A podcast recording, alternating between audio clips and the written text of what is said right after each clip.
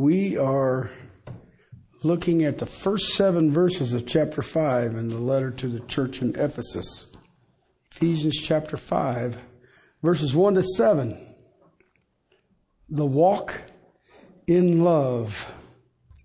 Therefore, be imitators of God as beloved children, and walk in love, just as Christ also loved you and gave himself up for us, an offering and a sacrifice to God as a fragrant aroma.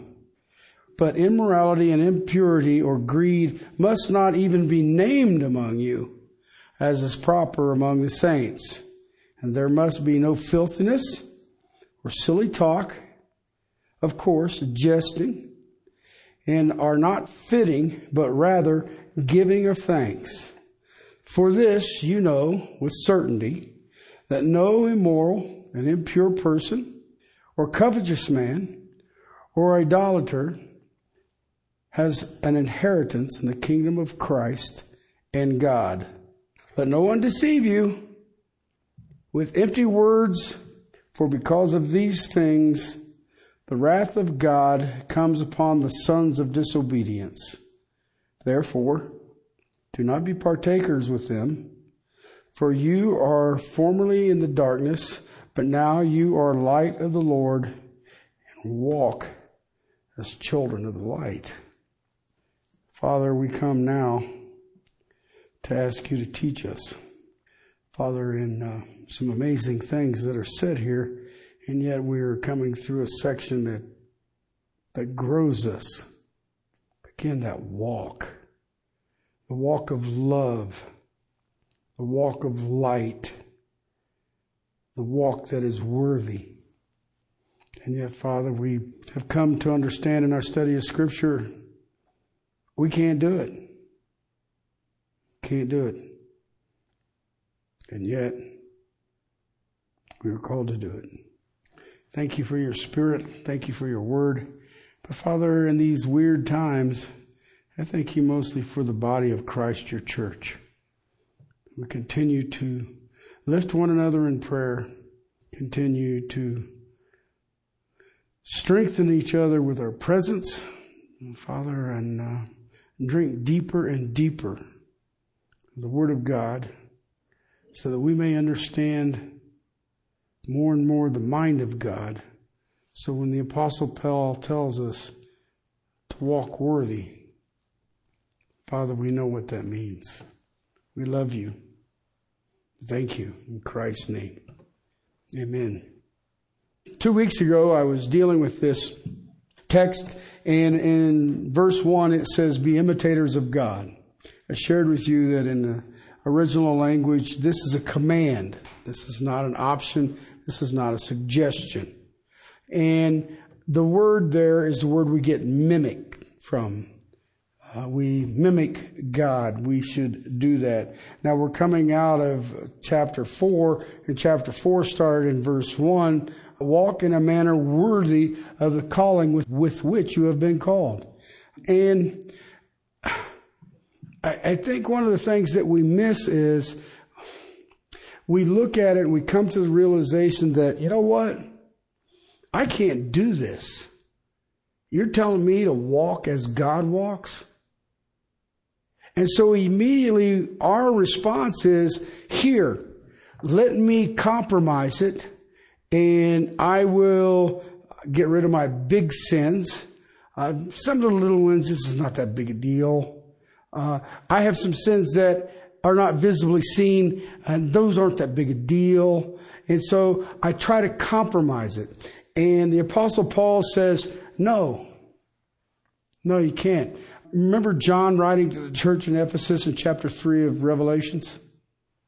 He goes through and he lists all the stuff that they've done right. Amazing. I mean, if you go look at it, you test those who profess to be teachers. You have borne much fruit. You have done this, that, and the other. And oh, amen, amen, amen, amen. But what did he say? But you lost your first love. It has become this mechanical action. And in that mechanical action, you have lost the reason for the action. And it's, When I look at this letter, the first three chapters tell me of who I am as a Christian. And then chapter four says, walk worthy of this. And, and I shared with you last week or two weeks ago that um, the first step to walking is to realize first and foremost, you can't. The second part is God can. Okay? And so what you have to do is drink deep of the Word of God in the power of the Holy Spirit, and then you will be, as Revelations teaches us over and over, overcomers. Okay? In this section, what we're looking at, 1 to 7, is that uh, this is a walk of love. Right after be imitators, he says, walk in love. And we all smile at each other and say, Amen, right? But in this, you see there is the plea, but you also see the pattern. Then you see the perversion and then you see the punishment. So basically, what you have in these seven verses are two positives and two negatives. All right? The imitators, those who imitate God, walk in love. And we all smile. God is love. And we all agree, amen, amen, amen. Okay, then walk in it. This plea is for us to live a love life. Okay? And you know what? If you're really honest with the scriptures, all right, isn't it through the whole thing? I mean, it's, it's spoken of a lot in scriptures. Love. Love of Christ's love, okay? And one of the things that uh, I have learned both from my study of scripture, but also from my walk with scripture and my walk with the body of Christ. There are two things that happen in a church when we come together collectively. One is a preaching event, what we're doing right now. And one is a teaching event. Teaching event, what the ladies do uh, once a month. Sunday school classes tend to be teaching events. Uh, we have different times that are teaching events. Okay? When we do these things, okay, whether I'm teaching or someone else is teaching, did you realize that it is not designed to impart to you information to instruct you how to live. Did you know that? It's interesting. There's a secret to it preaching and teaching. I keep telling you what you've already heard before, but you forgot based on your behavior. Oh, not me, really? why do I have this letter here to the church in Ephesus and then I have the letter to the church in Ephesus in chapter 3 of Revelations? They forgot. They were doing it, but they forgot. And you, let's be realistic. If you forget your first love, that's a big forget. Okay? So it's repetitive. If you go through, I tell you what, you want to see something amazing, you can go do this on your own. Take the book of Ephesians, read it through, then run over to Colossians and see what it says. It's identical. It's even laid out the same. Well, why do we have to repeat it? Well, why do you keep forgetting? Listen, the Apostle Paul never apologized for repeating.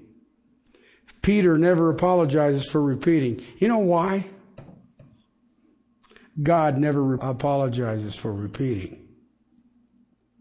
Because we hear it and we know it intellectually. But if it isn't operating in our life, we had probably ought to better listen more. The more accountable we are to hearing it, and every time we hear it, we're more accountable than what we used to be. It's one of the things that I try to explain to people. Missing church is not a sin. But ask yourself a question. What are you missing? I remember when I first started as pastor, I would teach Sunday morning from whatever text I was in, and then Sunday night I'd continue. And uh, God convicted me that uh, people were going to miss 50% of the book. And so I changed Sunday nights to something else and continued to follow through on Sunday mornings. Now, that's a great plan from the preacher's perspective. But if the people don't come, there's nothing I can do about it. Be imitators of God is a command. Okay, like I said, it's not a suggestion. Okay, and uh, and we started. We looked at this two weeks ago. We have to start from the point of our sinfulness. Please understand that it's not other people's sinfulness. It is your sinfulness. You have to start there. And when you start from that fact, then you realize you can't do it. You can't do it. But yet, here's one of those weird things. It doesn't change the command. You know, you've heard, uh, be all that you can be. I think it's the Marine Corps or the Army or something like that. As a Christian, be what you can't be. Because it will be God working through you. You can't do it. One, because of your sinfulness. And two, you will steal the glory of the Lord Jesus Christ. See, that's where the Spirit of God, I touched on that this morning in Sunday school. The Spirit of God comes in. We have a helper, the Spirit of truth. All right, now, you may want to try it without Him. When you do, we'll know it.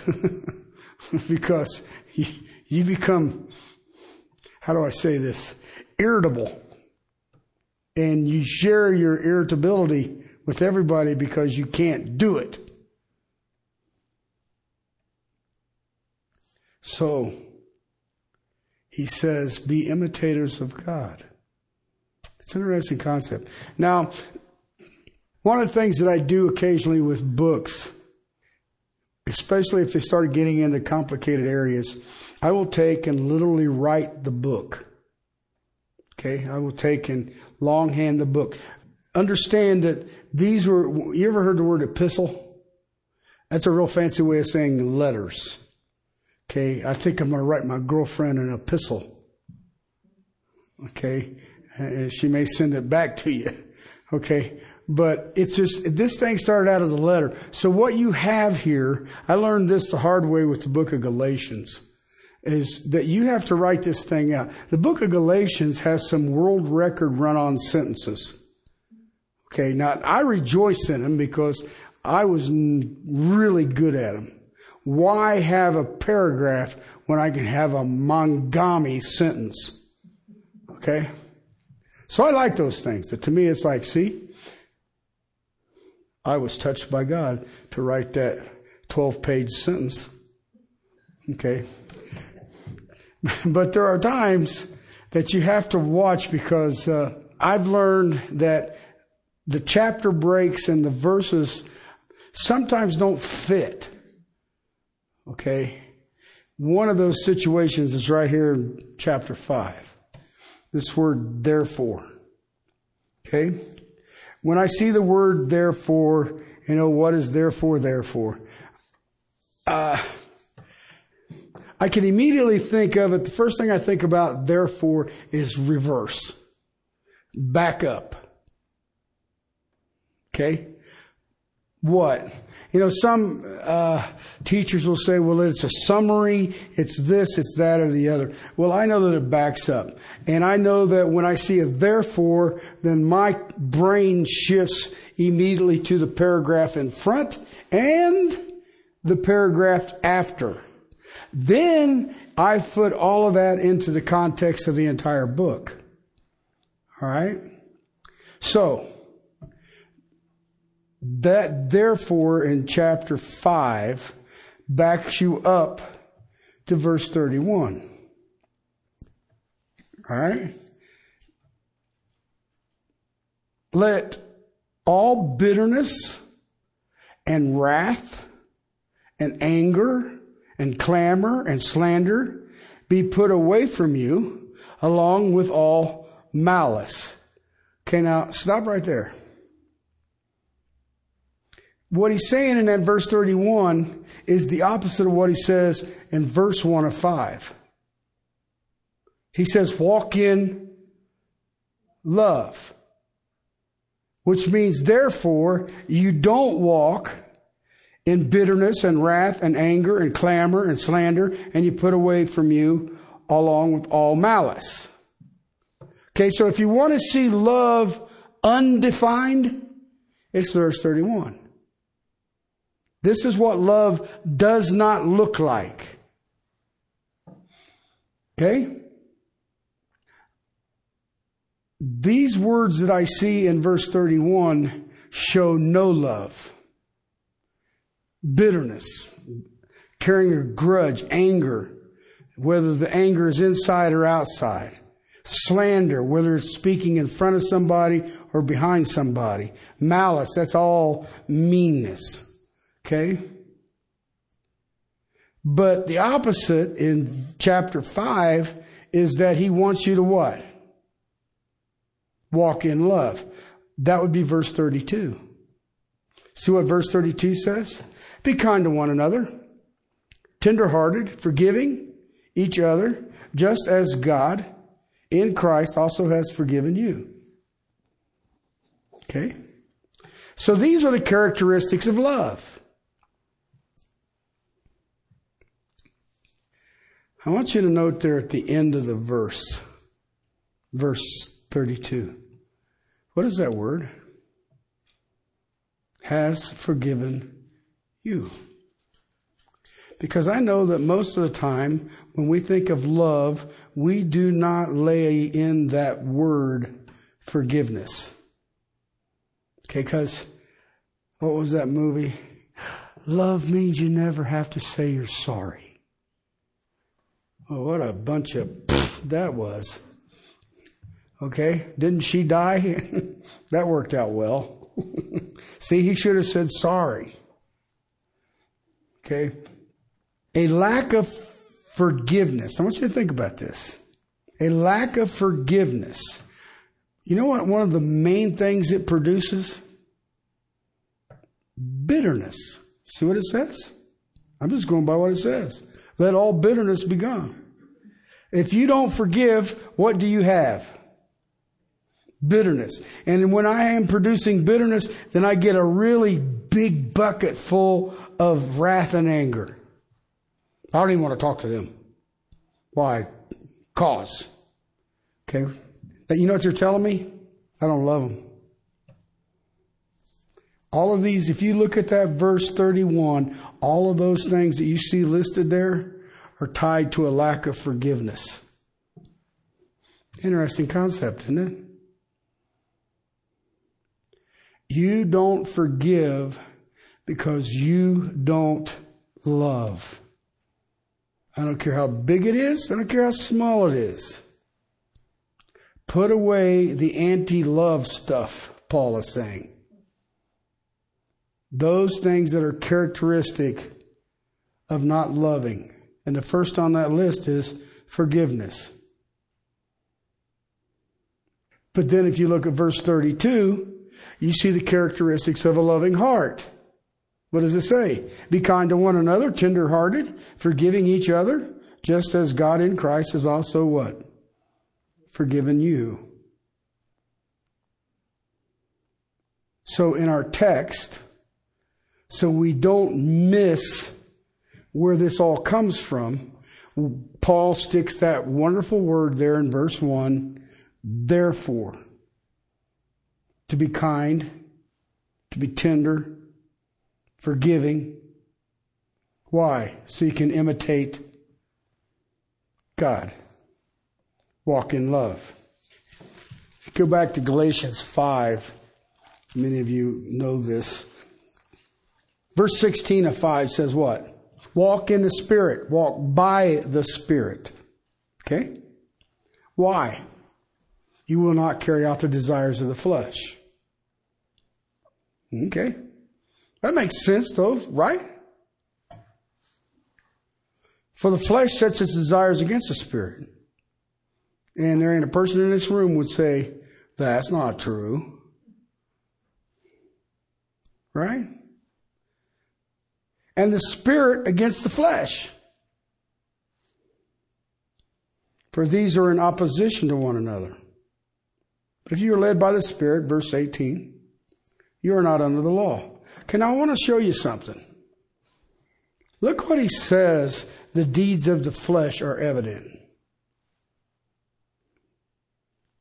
immorality, impurity, sensuality, idolatry, sorcery, enmity, strife, jealousy, outbursts of angers, disputes, dissension, and factions. Don't those sound familiar? Idolatry, sorcery, enmity, strife, envying, verse 21, drunkenness, carousing, things like these, which I have warned, just as I have forewarned. Okay, you know what that means? I've repeated this. I've repeated this. That those who practice such things will not inherit. Okay? But look what he says next in verse 22. Fruit of the Spirit is what's first? Love, joy, peace, patience, kindness, goodness, faithfulness, gentleness, self control. Such things there are no law. Walk in the Spirit, or you can be non loving and walk in the flesh. Okay? Now then, I want to, I want you to think about it because if you go back to our text in Ephesians, remember the old self? Okay, verse 31, the old self, put that off, put on the new self, the new man. Therefore, takes us right back. It's a simple thought. Again, the end of verse 32. He has forgiven you. All right? So, forgiveness is a central thought here. Okay? But you've got to understand what he's speaking of is love. And the central thought of love is what? Forgiveness. Let me try to put it to you this way. Have you ever measured your love? Take like 522 of uh, Galatians and go through love, joy, peace, long suffering. I'll, I'll measure it all up. You know, there's a lot of ways to measure your love. But it says here in verse 2 of chapter 5 walk in love just as Christ also loved you and gave himself up for us. Now stop right there.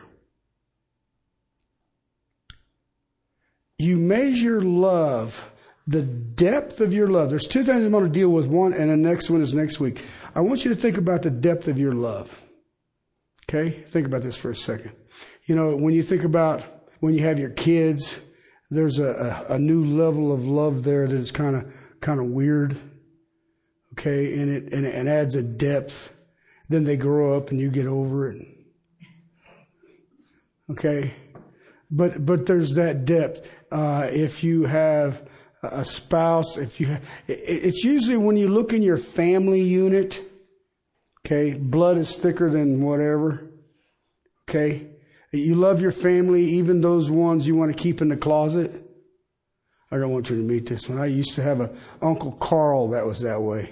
And every time you seen him, look here, I got shot right there. Look out here in my butt, I got stabbed. And I mean, you just sit there going, and you're related to me? Okay, so anyway.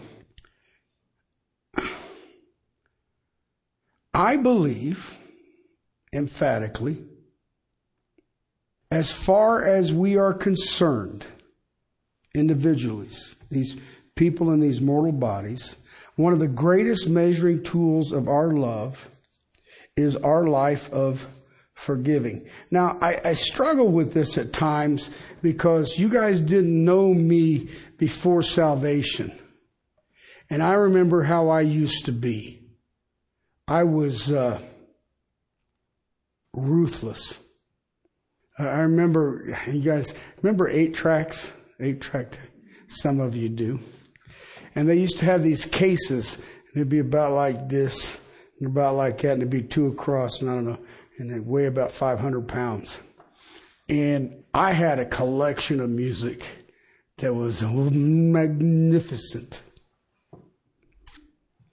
And one day I went into this restaurant and I came back out and somebody had stole my tapes. Okay. Now there's only about three people in the place at the time. I knew all of them. I knew who left, so I know who took my tapes. Okay? So about two months later, out of clear blue, I have no idea how this happened. But he came out to his car. All the windows were knocked out of it. All of his valve stems were cut. Okay. And that tape case of mine was sitting on his seat open and all the tapes were gone. I don't know how that happened. But that's how I was because I got even and everybody knew when I did it. Now, he seen me a month or so later and didn't say boo to me. I mean, he's just act like nothing had ever happened. But that's how my nature was. I'm going to get even, one way or the other. Okay? That's how I know I am saved. All right? I want you to think about it for a second. The measure of the depth of your love. Think about how God presents his love. Think about this for a second. I call it the football verse. Everybody know what the football verse is? John 3:16. God so loved the world that he gave us beautiful sunsets and beautiful blue oceans and stars into the heaven. God so loved the world. What did he do? For what reason? To forgive. To forgive. He paid the price for a bunch of dirty, rotten, vile sinners he sent his son to forgive. Okay? Because if I forgive you, then in that forgiveness, we will have fellowship forever and ever. Amen. What's better than that? That's forgiveness. His love is so massive that he will have fellowship with you forever and ever. Love is the best measured in its ability to forgive. The apostle Paul, it's God's ability to forgive. And he tells us that that is his love. That's what he's saying right here. Imitators of love, beloved of children. Walk in love. Why? Therefore, he has forgiven you in verse 32. That is his love. Even, Paul told the Romans, even when we were dead in our trespasses and sins, God made us alive together in Christ. That's some serious forgiveness. Even though we were dead in our trespasses and sins. Because of His great love, His mercy is based on His love. Therefore, what?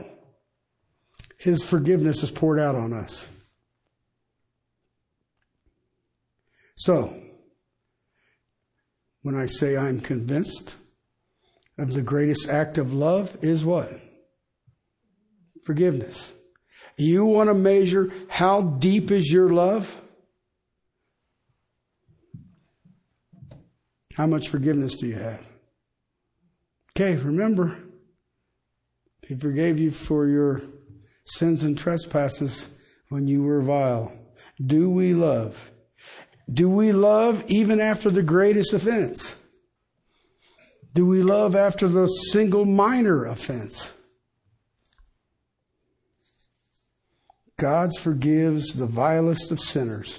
John, 1 John chapter 4, if you do not love, you are not of God. Okay? So I can take this text. Okay, now remember, I'm going to take five out of it. I'm reading it as a the letter would write it. Okay? How do we know if we love or we don't love? Okay? How, how do I measure this love thing? Well, do you have any bitterness against someone? Do you have anybody that you're angry with? That smoldering, I don't let it out, I just tolerate you? Do I speak maliciously of people? Sometimes in front of them, sometimes behind their back. All of these are characteristics of non love. See, that's, that's the old life that we are to put off. We must put on the new. Verse 32 Be kind to one another, tenderhearted, forgiving each other. See, that's love. And he makes it uh, twice in verse 32 forgiving one another as you have been forgiven. Pretty straightforward. We are to forgive as God. Now, I want you to look at that thing again in 32. See, one of the things that I, I don't know about you guys, when I study the scriptures, it's one of the things that makes me sure that I know that the Bible is God breathed, is because I'm always learning. I mean, the same thing that I've looked at over and over and over and over and over again, and then all of a sudden you learn again, and you're like, oh, geez, how did I, how did I miss that thing? Okay, look what it says here. No matter what anyone does to me or to you, in the family of God or out, no matter the hurt, no matter the slander, no matter the accusation, no matter what it is, I don't care what the wound is. Look what it says there in verse 32. Just as God in Christ also has forgiven you. Okay, now think what he just said.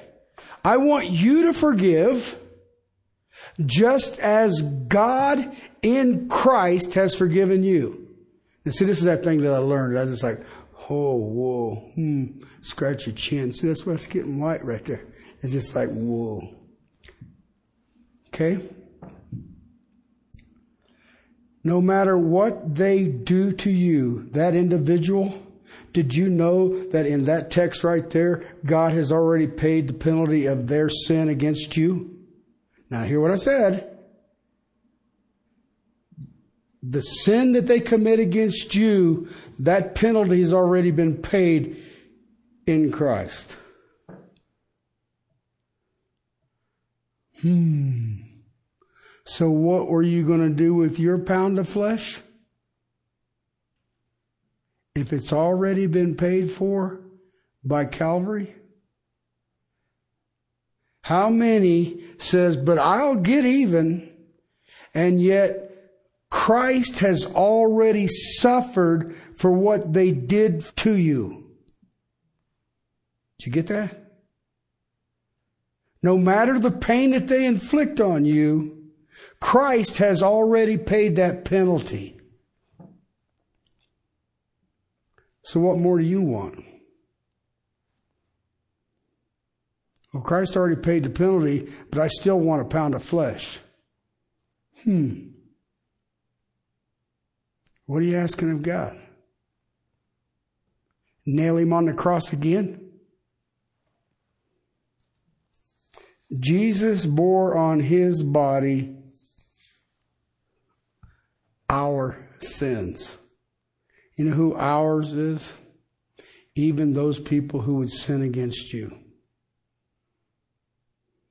See, if somebody sins against you, our human flesh gets angry, we get bitter. And yet Jesus bore that sin against you already on his body. Penalty's paid. God so loved the elect. Not what it says. God so loved the world that he gave his only begotten Son so that we can be forgiven. Who is that? Only those who sin. That narrows it down, though, if you think about it. That does not guarantee their salvation. Only those who would believe in him is the salvation. Next time you want retaliation, next time you want vengeance, just remember that Jesus has already borne that sin and it is paid for. Even if that sin is against you. Remember David in the 50s? Against you and you alone I have sinned. Now Bathsheba, heavy with child, may not agree with that.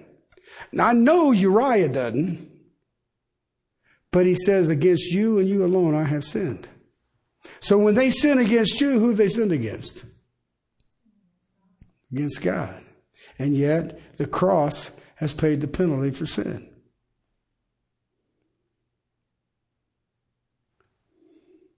You know what? We don't really have anything to add to the suffering of that sin, do we? I think about the years uh, as a pastor and the things that I have been called, the things that I have been accused of. And, you know, some of them I'm like, wow, I'm good. but uh, all of these things come down the pike. And you know what? It's already paid for. I think about the people who have used me to cause division in the body of Christ. And I, that probably hurts me more than anything. But you know what? I'm not the first one. And I let God say, you know what?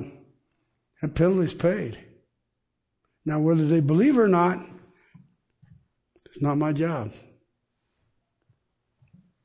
I sow the seed. Okay, because you can't believe some of the things. Uh, some of you have been here a little longer. I know Stephanie Page kind of know the, some of the dynamics of being in the ministry. And there's times you just walk out going, whoa, that was cool. so, I mean, I've been called a Pharisee and an Antichrist. Okay. I've been accused of, well, you can't hug people. And uh, where is that? Wait till I break out the holy kiss. Brother, you think you got problems now? Watch this. But what I'm trying to get at? But people do that to cause division. I know what it is. I've been around long enough. It has all been covered by Christ.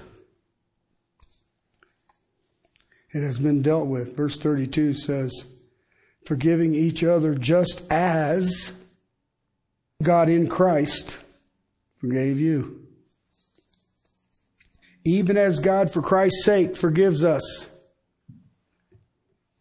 forgive each other. All right, so the measure of your love is its depth. How deep is your love? Is your ability to forgive. Okay, because sometimes we forgive, but it may take us a little while. Okay? And I like the ones who, I just want you to know I forgave you. Could you tell me for what? okay. That's not forgiveness. That's not forgiveness. I've run into people who have hurt me deeply. And when I see them, it's as if nothing ever happened. And I know for a fact that it kind of wigs them out. I don't confront them. I don't charge them. I don't accuse them. I used to shake their hands, but that's against the law now. Okay, but see what I'm trying to get at? Brothers and sisters, I told you how I operate. Don't take my tapes. okay, of course, now they're probably worth a fortune. of course, I don't know where you'd play them, but they're worth a fortune. Okay, that's the way I used to be. I know how I was. I could tell you worse, but I'm not going to. Okay? And these are the things that I want you to think about because forgiveness is, didn't happen. Didn't happen. Know, I had somebody a few months ago come up and say they wanted to apologize to me. They're so sorry. They said, Well, I was judgmental, this, that, and the other. And I was like, Of what? Well, I just want you to know I'm sorry. For what? Don't worry about it. And they left. Okay?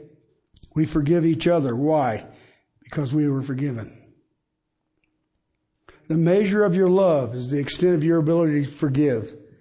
If you really think about it and you stop and you just dwell on it a little bit, what a fantastic truth. Because when I think about God's forgiveness for me, you know what's really amazing about it? It's forever. I think that just is, that's just one of them things you sort of, hmm. It's just forever. First John chapter 2 verse 12. I'm writing you little children because your sins have been forgiven you in his name sake. Colossians chapter 2, he has forgiven all of your sins. Ephesians chapter 1, in whom you have redemption. What? The forgiveness of sin. Remember John? 1 John 1. We are the ones confessing our sins. Why? We do it constantly. Why? Because we are cleansed constantly. 1 9 of John, 1 John. Okay, now remember what I said there in chapter 5, verse 1. Be imitators. He wants us to walk in that kind of love, with that depth of forgiveness. That depth of forgiveness means that I never hold on to bitterness. That depth of forgiveness means I never hold a grudge. That depth of forgiveness that means that anything and everything against it, me, so what? So what? Their sin against me has been nailed to the cross. Grab a hold of that for a second and let it mill around.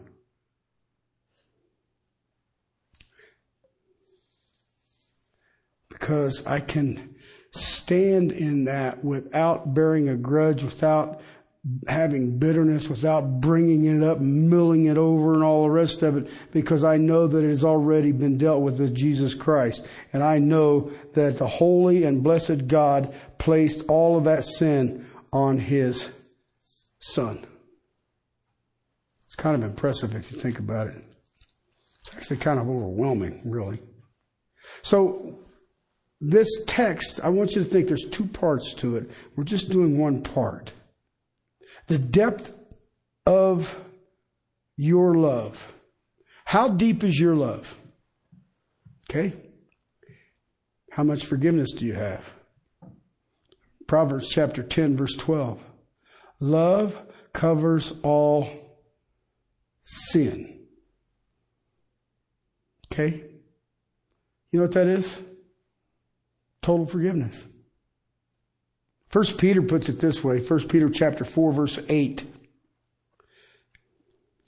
Above all. Okay, now if Peter tells me above all, you know what he's trying to say? Hey, I'm talking to you. Above all, keep fervent in your love for one another because love covers a multitude of sin. First and foremost, you know what you must do? Keep fervent in your love. How big is your multitude of sin? That word fervent there has to do with stretching out a muscle till you hurt it, fatiguing a muscle. Work on your love to the point that it is painful. Sometimes that's easier than others. How big is our love? See, the Lord knows that love has to deal with sin. God so loved the world, he had to deal with sin. Okay? And love does it by covering it. You know what that means? It's not seen. It's not seen. Put it out of sight. Peter says, be fervent in it. Be fervent in it. So the first part that we're looking at here in the plea is the depth of our love. The depth of our love is revealed by how much we forgive. The ability of our forgiveness reveals the depth of our love. Okay? Well, but what about them people who. What about them? Let me ask you a question. When he forgave you of your sin at the beginning of your salvation, that moment that you realized that you were a child of God, did you sin after that? That's. Remember when he said, You forgive seven times 70? And Peter was trying to get his abacus out, and 470 twice. Now, there's some of us who do that. But I can't count that high, so I just go ahead and forgive. All right? So the depth of my love, our love, is based on our ability to forgive. Next week, we'll look at the second part. How much you know you have been forgiven. Be careful before you answer. How much do you know you have been forgiven? Because that's the depth of God's love. Let's pray. Father, we come before you, the author and the finisher. Thank you, my King. Thank you that you have forgiven and you continue to forgive and you will continue to forgive until that day our faith becomes sight. Father, may our love grow exponentially to the forgiveness you've shown us. And may we, as Paul has told us and instructed in a command, to be imitators of God, but Father, in being imitators of God, we walk in love and in holy forgiveness. Thank you, my Lord. We praise you and we thank you. Christ's precious name. Amen.